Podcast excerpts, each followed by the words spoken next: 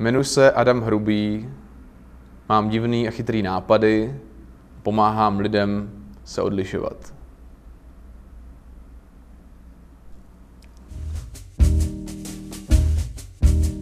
Milí přátelé, dovolte, abych vás přivítal u dalšího dílu našich rozhovorů na téma, jak podnikají profesionálové. Mým dnešním hostem je brand designer, marketér Adam Hrubý. Adame, vítej. Ahoj. Díky, že jsi udělal čas. Já když jsem připravoval tenhle rozhovor, tak samozřejmě jsem o tobě slyšel nejrůznější věci. Já bych měl možná prozradit, že se dneska vidíme poprvé. A tím pádem to vlastně bude i pro mě takový zjišťovací jako trošku. A ty jsi dneska hostem našeho Think Tanku a připravil jsi vlastně pro ty účastníky takové otázky. Jo? A já jsem si říkal, tak prostě otázky mám, tak bych je zkusil použít na tebe, jestli můžu. Aspoň stručně, jo? Jako takový prostě takové intro. Takže kdo je to Adam Hrubý? Kdo jsi? No to je právě... Děkuji za tuhle otázku. Kterou jsi spojil v podstatě sám. Mohl položit. Ta otázka, kterou já kladu ostatním lidem, protože se na ní snažím vysvětlit, že rozdíl mezi tím, co si o nich myslí ostatní a co si oni myslí sami o sobě. Takže to není úplně odpověď na to, co chceš, ale kdo je Adam Hrubý, základní otázka je, kdo chci, aby byl. Adam Hrubý, jak chci, aby mě lidi vnímali a kdo si myslím, že jsem já doopravdy. A tady ten rozdíl mezi těma dvěma věcma je jako zásadní, třeba pro ten osobní branding, tak o kterým se dneska... Pojďme možná na tvoji osobní odpovědi. Kdo jsi, jako kdybys řekl, odpověděl formálně, řekněme, když se představuješ někde nebo tak, jako... Já právě, když kdo jsi, co děláš, prostě řekněme. Co děláš, dobře, co děláš? Co dělám? To je druhá na tom tvém seznamu. Co dělám, tak pomáhám lidem se odlišovat. Lidem a značkám. Lidem a značkám. Dobrá, tak pojďme dál. Nezajímá tě jak třeba? Ne, tak já jdu podle tvých nodech, jo, v podstatě. Dobře. K tomu se dostaneme, předpokládám. Pro koho to děláš? Pro koho to dělám? Dělám to pro firmy a jednotlivce, který jsou dostatečně odvážní na to, aby pracovali se mnou. A jsou dostatečně... chytrý, ale zároveň jako mají nějakou touhu se odlišit, jako už třeba několikrát vyzkoušeli něco a teďka prostě víš, že se chcou posunout ještě o level dál. Super, děkuji. Takže tím jsi odpověděl na další otázku, co tihle lidé chtějí nebo potřebují. Jak je to, co děláš, mění nebo transformuje? Další otázka z toho seznamu. No díky, vlastně, já nevím, jestli to jenom díky mně, ale díky tomu procesu, oni sami dostanou odvahu a sebevědomí vlastně přijít, jakoby demonstrovat svou osobnost. Vystoupit z toho davu. Vystoupit, no tak jako to je, zní takový klišé, jo, vystoupit z davu. No. Ale vůbec jako najít tu svou osobnost a potom ji demonstrovat.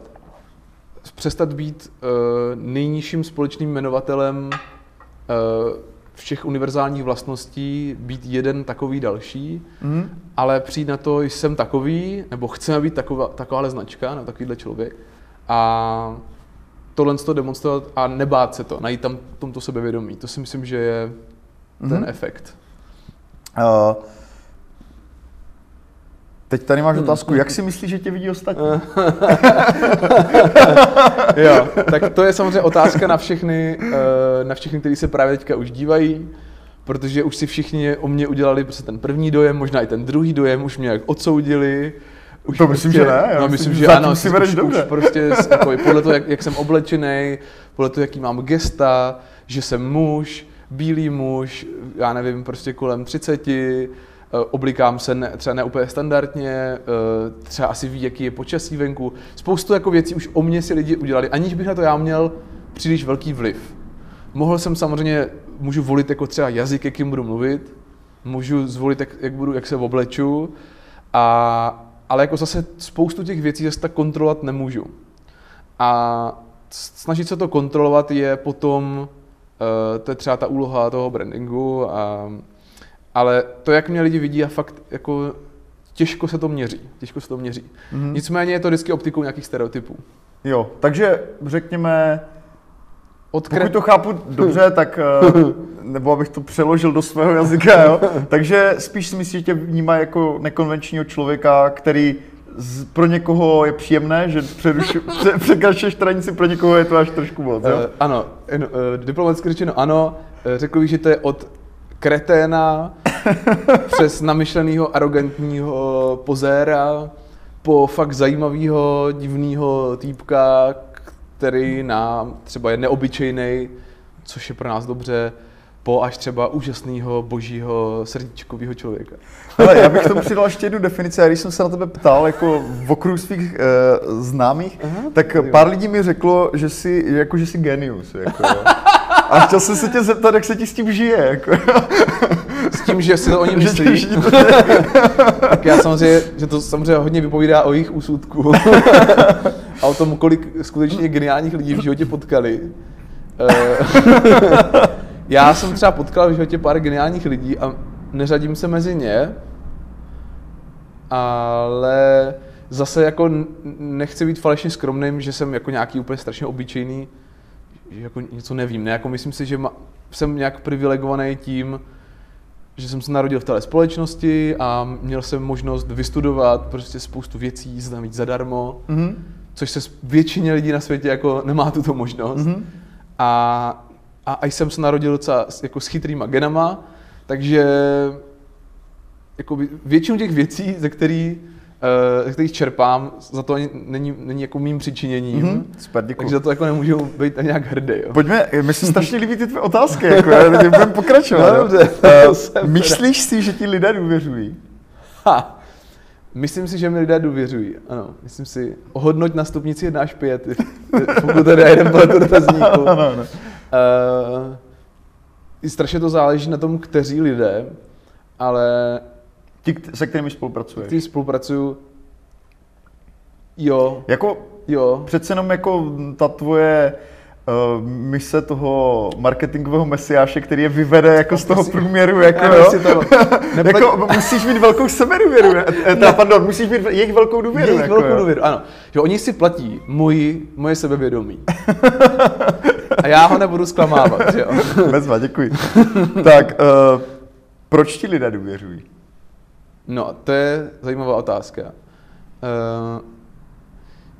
Je to kombinace několika faktorů a u mě to je... to je samozřejmě těžký teďka říct, protože bych se mohl zamýšlet. Vždycky vzpomínám na to, o čem se bavíme s mým terapeutem. A bych úplně nerad jako otvíral. Ale proč si myslím, že mi oni důvěřují? Jo? Tak určitě je to... Určitě je na základě třeba, že si mě dokážou porovnat s ostatníma a dokážu tam vidět ty rozdíly. Potom třeba protože jsem schopný se zamýšlet nad věcma, že jsem schopný nad těma věcma jenom zamýšlet, nejenom je exekuovat. Což třeba lidi, kteří chcou divný a chytrý věci, tak požadujou.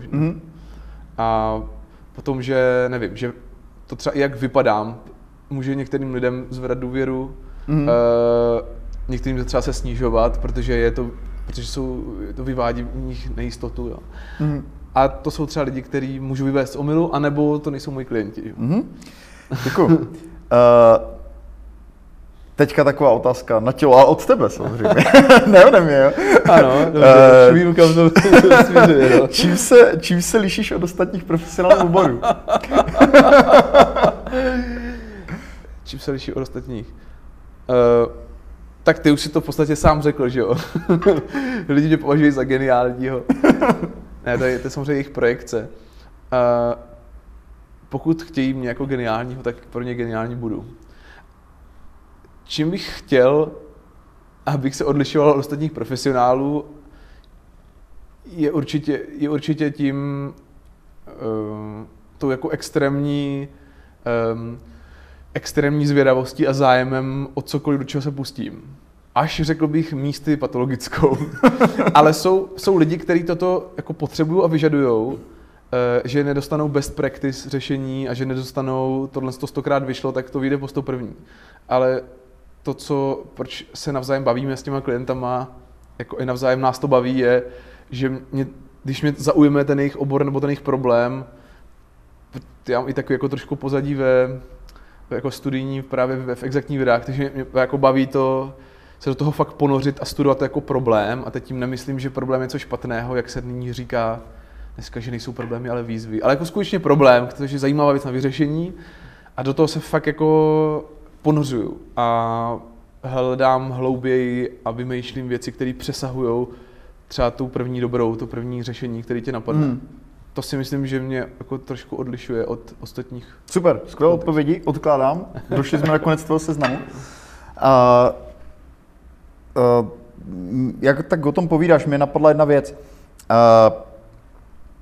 Ty vlastně pomáháš excelovat vlastně těm značkám nebo těm lidem, se kterými spolupracuješ, což je zjevné, jako dělal si brand Honzy Řizáče, pomáhal si vlastně tady brandovat Žít Brno k velkému volebnímu úspěchu, VUT Brno si dělal taky výjimečná kampaň na vysokou školu. A samozřejmě jako teďka jsou dvě možnosti, že buď ta entita už jako výjimečná je a ty vlastně jenom jako vidíš ten potenciál toho člověka a tím pádem vlastně si nutně musíš vybrat, jako někteří právníci, case, který vždycky vyhraješ, musíš to vědět předem.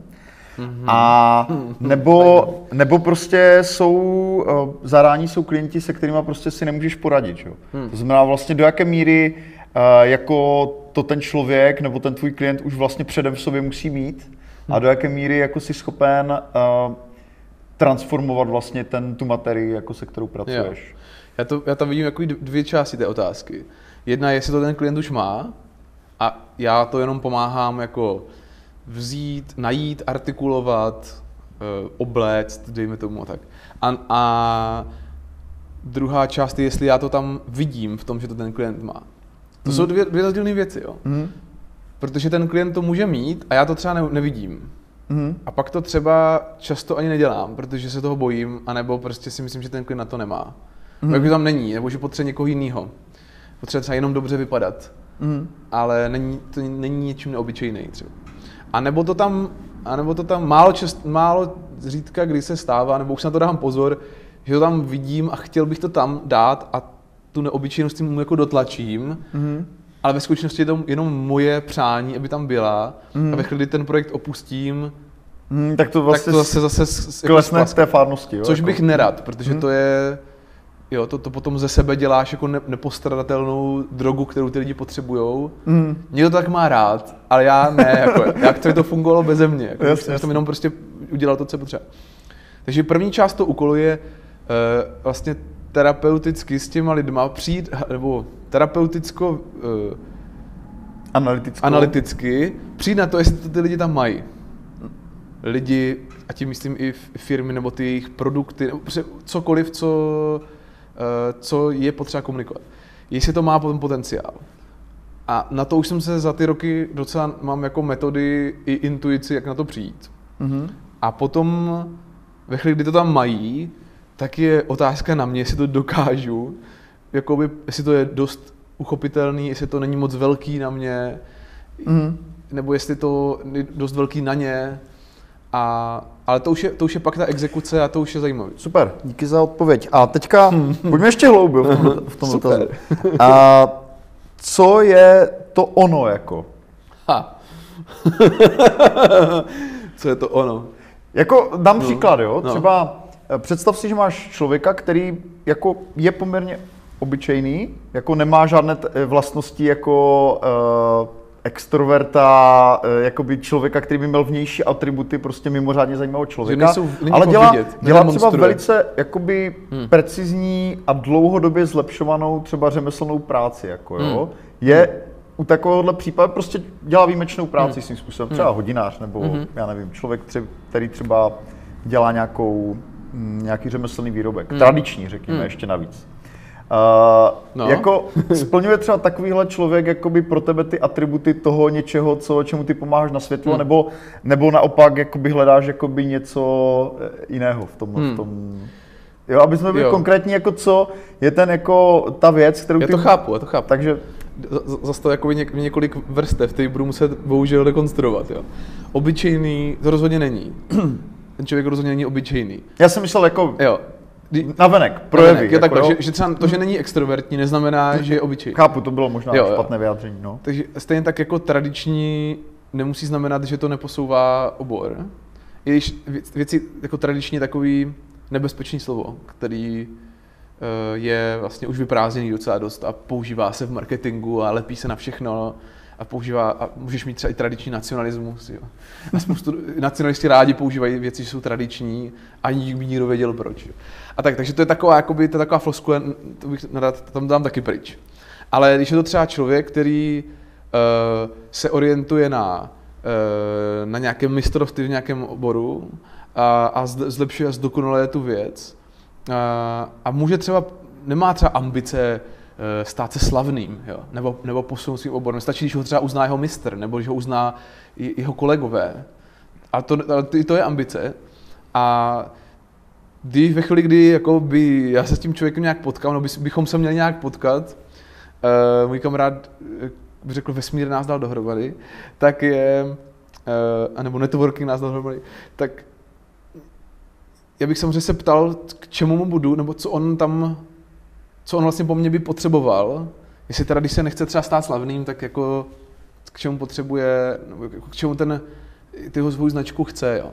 Ale pokud by potřeboval něco artikulovat, něco o sobě dát vědět, něco komunikovat, tak jako může pro mě být stejně zajímavý, protože ta zajímavost je zase jít do hloubky v nějakém oboru a najít tam prostě nějaké nuance a najít krásu řemesla a to jsou věci, které jsou, řekl bych, možná ještě i zajímavější často než nějaká velkohubost a velkohubost nějakých extrovertních značek nebo extrovertních lidí, jo, kteří chtějí jako udělat velkou díru, ale sami neví, který buzzword si vlastně vybrat a trošku to, co nabízejí, je tak trochu jako vlastně infoprodukt na infoproduktu a stojí to trochu na vodě. Takže to si myslím, že je často i jako zajímavější něčí mistrovství než někoho jiného jako velikost a velkohubost. Takže pokud to dobře chápu, tak to ono, co tebe zajímá, je jakoby výlučnost vlastně toho člověka, ale třeba i v naprosto neokázalém slova smyslu. Ta výjimečnost může být introvertní, extrovertní. Ta výjimečnost může být jako snaha o nějakou dokonalost jednoho člověka nebo týmu, pokud se výzkumníci nebo já nevím, výroba továren snaží něco prostě dokonalit. To může být to stejně zajímavé, může tam být stejně ten jako nějaký magický element, nebo teda ta esence. Stejně tak, jako když se třeba někdo snaží tu výjimečnost najít ve vztahu, který k tomu mají ostatní. To znamená, třeba se snaží koučovat nebo učit lidi a tu výjimečnost je pro ty ostatní lidi. A jakoby vždycky tam něco může být, pokud ta výjimečnost nějaká tam je. Já teďka nechci znít, aby to znělo na myšlení, že si vybírám pouze výjimečné lidi nebo pouze výjimečné značky, ale tak nějak jako hledá se to tam líp u těch výjimečných, ano, než u lidí, který prostě neví, proč něco dělají, jenom prostě vydělávají peníze. Jasně. A platí složenky. Ne, to bylo před mého dotazu, jasně, takže já myslím, že jsi na to odpověděl jako vyčerpávajícím způsobem. A zase, když se ještě vrátím jako k tomu brandingu obecně, vlastně ty už si i to trošku jakoby naznačil. Já mám pocit, že u těch brandů jako se rozvíjí takové dvě paralelní větve. Jedna jsou právě takové ty hodně jako přehnané značky, jestli jsi viděl Hunger Games, jakým způsobem jsou tam oblíkaní třeba ti reportéři a prostě, jakoby víš, takový prostě opravdu jakoby hodně extrémně prostě atraktivní styl, nebo jak to nazvat. A druhá je vlastně linie takových, řekněme, více civilních značek. A tohle je možná ne k tvé činnosti, ale obecně vlastně tvůj pohled na ten obor jako takový.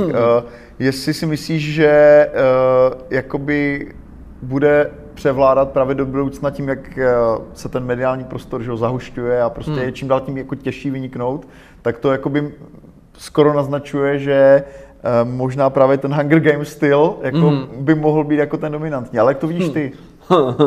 To nakousl obří až teď nebojíme se toho slova, jako filozofickou otázku. Ale nebudeme ji úplně tak otvírat, ale spíš se na to podívám ještě o jeden práh níž, a to jsou nějaké jako tendence a trendy. Protože ta základní mantra toho marketingu a brandingu obecně, protože samotný ten branding je takový jako buzzword, který bychom si mohli teprve definovat, co to znamená. Jo. Protože to není věda, je to pseudověda, je to nějaké povídání, nějaké podobenství jsou to a tak. Takže když budeme, čím víc lidí to začne dělat, tak tím méně to začne fungovat. Čím víc lidí začne snažit odlišovat, tak bude docházet k nějakým jako extrémům a všichni budou chtít snažit se být nějak odlišní. A půjdou buď do ještě větších extrémů, podívej se, jak vypadají jako spektrum televizních pořadů třeba, a teď nemyslím třeba u nás, ale v Británii, jo, kde se hledají fakt jako niky a ještě větší a kombinace extrémů a celebrity na ledu a vaření prostě v garážích a já nevím, přežívání filmových, jo, prostě se hledají ještě větší extrémní věci, protože zbytek to vždycky dožene a kam to vede, jak říká babička, kde se to zastaví. Jo, a vede to prostě k větší hluchotě a vyprázdněnosti. A potom, ale toto si myslím, že jsou takové jako 90. léta, jo. Nebo možná ještě i jakoby po těch 80kách a hodně se tím úspěchem, tak máš ty 90ků, jako jsme všichni, snažíme se být výjimeční a demonstrovat to jako extrovertně. A potom máš ten přelom století a snahu hledat tu autenticitu. Když se všichni jako zase se mluví o autenticitě, co je to pravý. A máš celý hipsterský hnutí, kteří vlastně odmítá ty značky a říká, pojďme si to všichni udělat sami, pojďme, udělej si sám DIY, pojďme poslouchat kapely, které jako nemají marketing, jo. Pojďme si šít vlastní hadry. A to stejný probíhá, ale zase to je jako biznis, zase ten marketing, jo. To znamená obchody, které mají křídou na tabu napsaný nabídku, nemají všechno jako obrandovaný, nemají všechno, ale i vlastně to je jako způsob marketingu. A i ten najednou začínají kopírovat pak velké značky a máš prostě obří řetězce, které vlastně vypadají autenticky, jako kdyby to vypěstoval někdo tady na poli. A opět je to jenom dekorace. Takže aby ses dostal k nějakému, jaké pravdě, tak ta otázka je skutečně filozofická a potom politická. Ale to tak asi nestihneme dneska otevřít. Jo. Politická je jako kde, pokud tam budou kulovat peníze, myslím, tak se k autenticitě nedohrabeš. Ne, já myslím, že si na to odpověděl těmi příklady poměrně dobře, jo? Že ten trend je asi zřejmý. Jako, jo. A ještě je strašně důležitý se podívat na trh. Jo.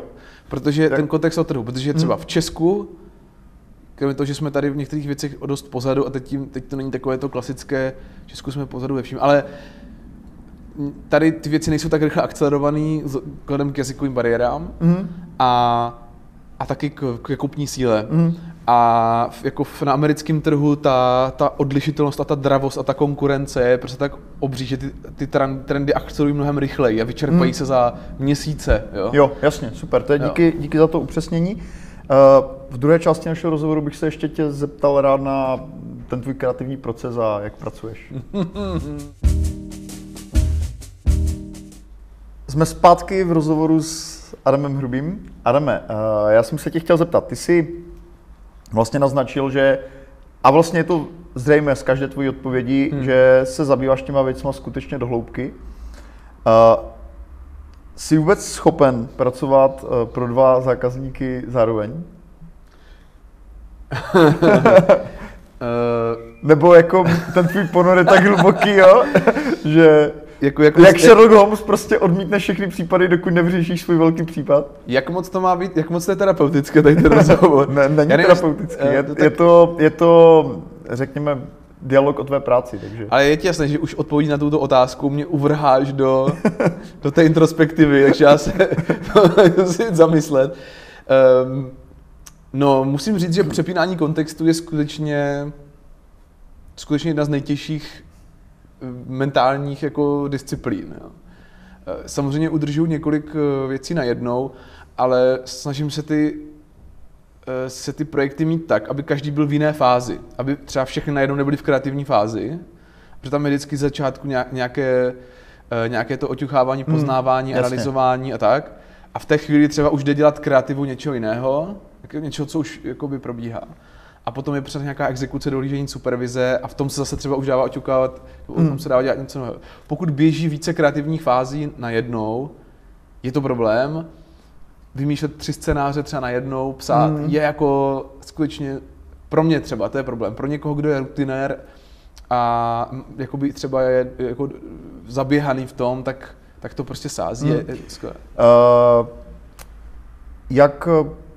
Jak se staráš o to, aby, nebo staráš, to je možná špatný termín, ale jak dosahuješ toho, že jsi kreativní?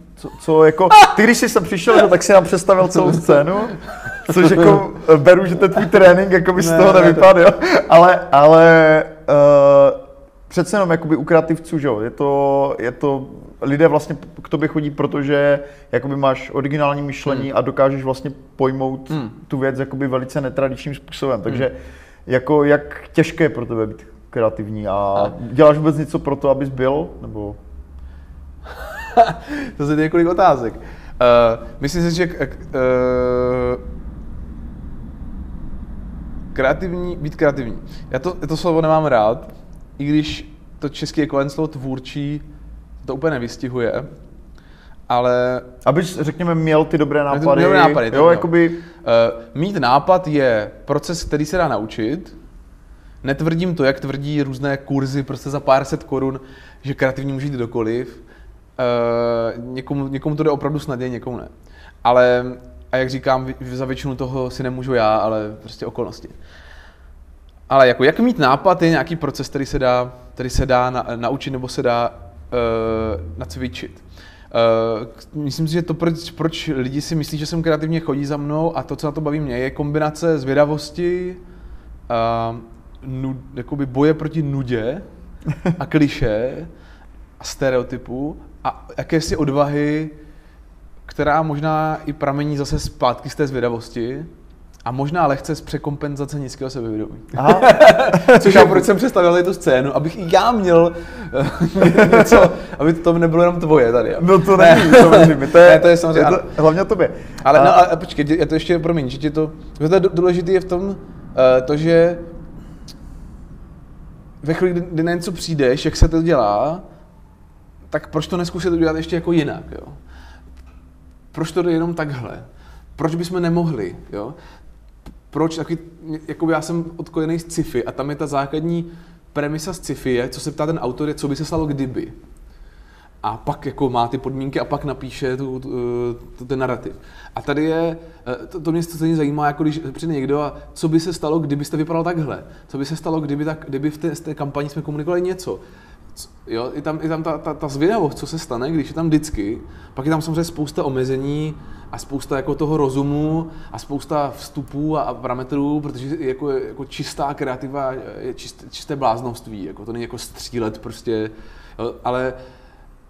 Takže to není jenom to out of the box thinking, ale je to, znamená to prostě to jako všechno zkombinovat, ale musí tam být nějaká ta touha prostě jako vyzkoušet něco nového nebo nějaké ty zvědavosti. Díky.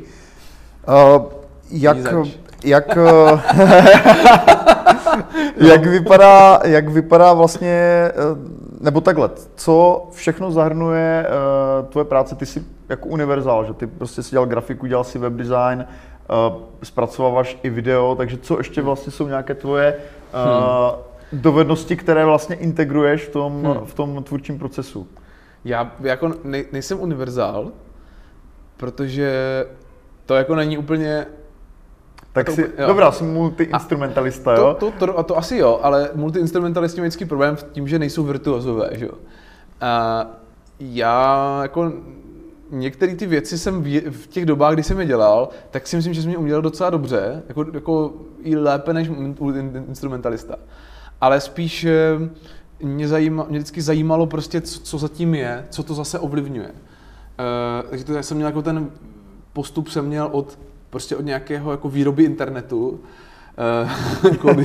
v době, kdy internet ještě se dělali webmástři, a webu se říkalo moje domovská stránka a podobně.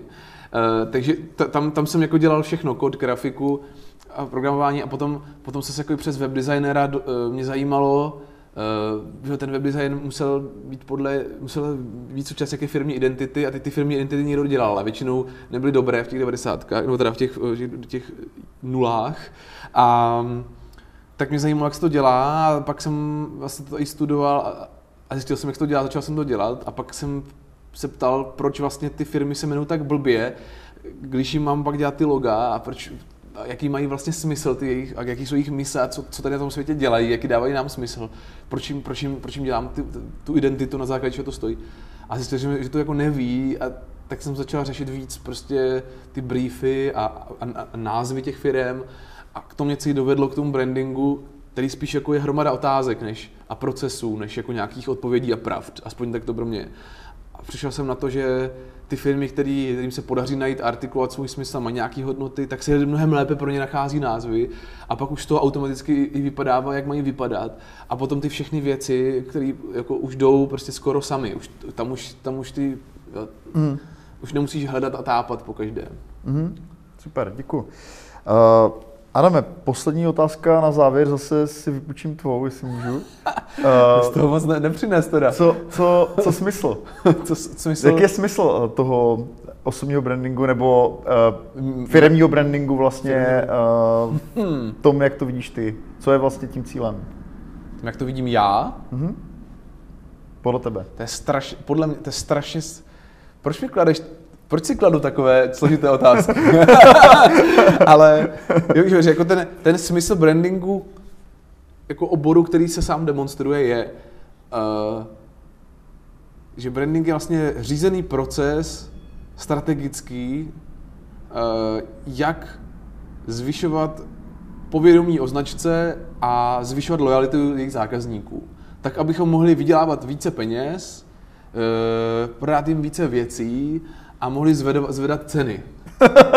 To je jako ten kapitalistický jako model. Proč to dělám já?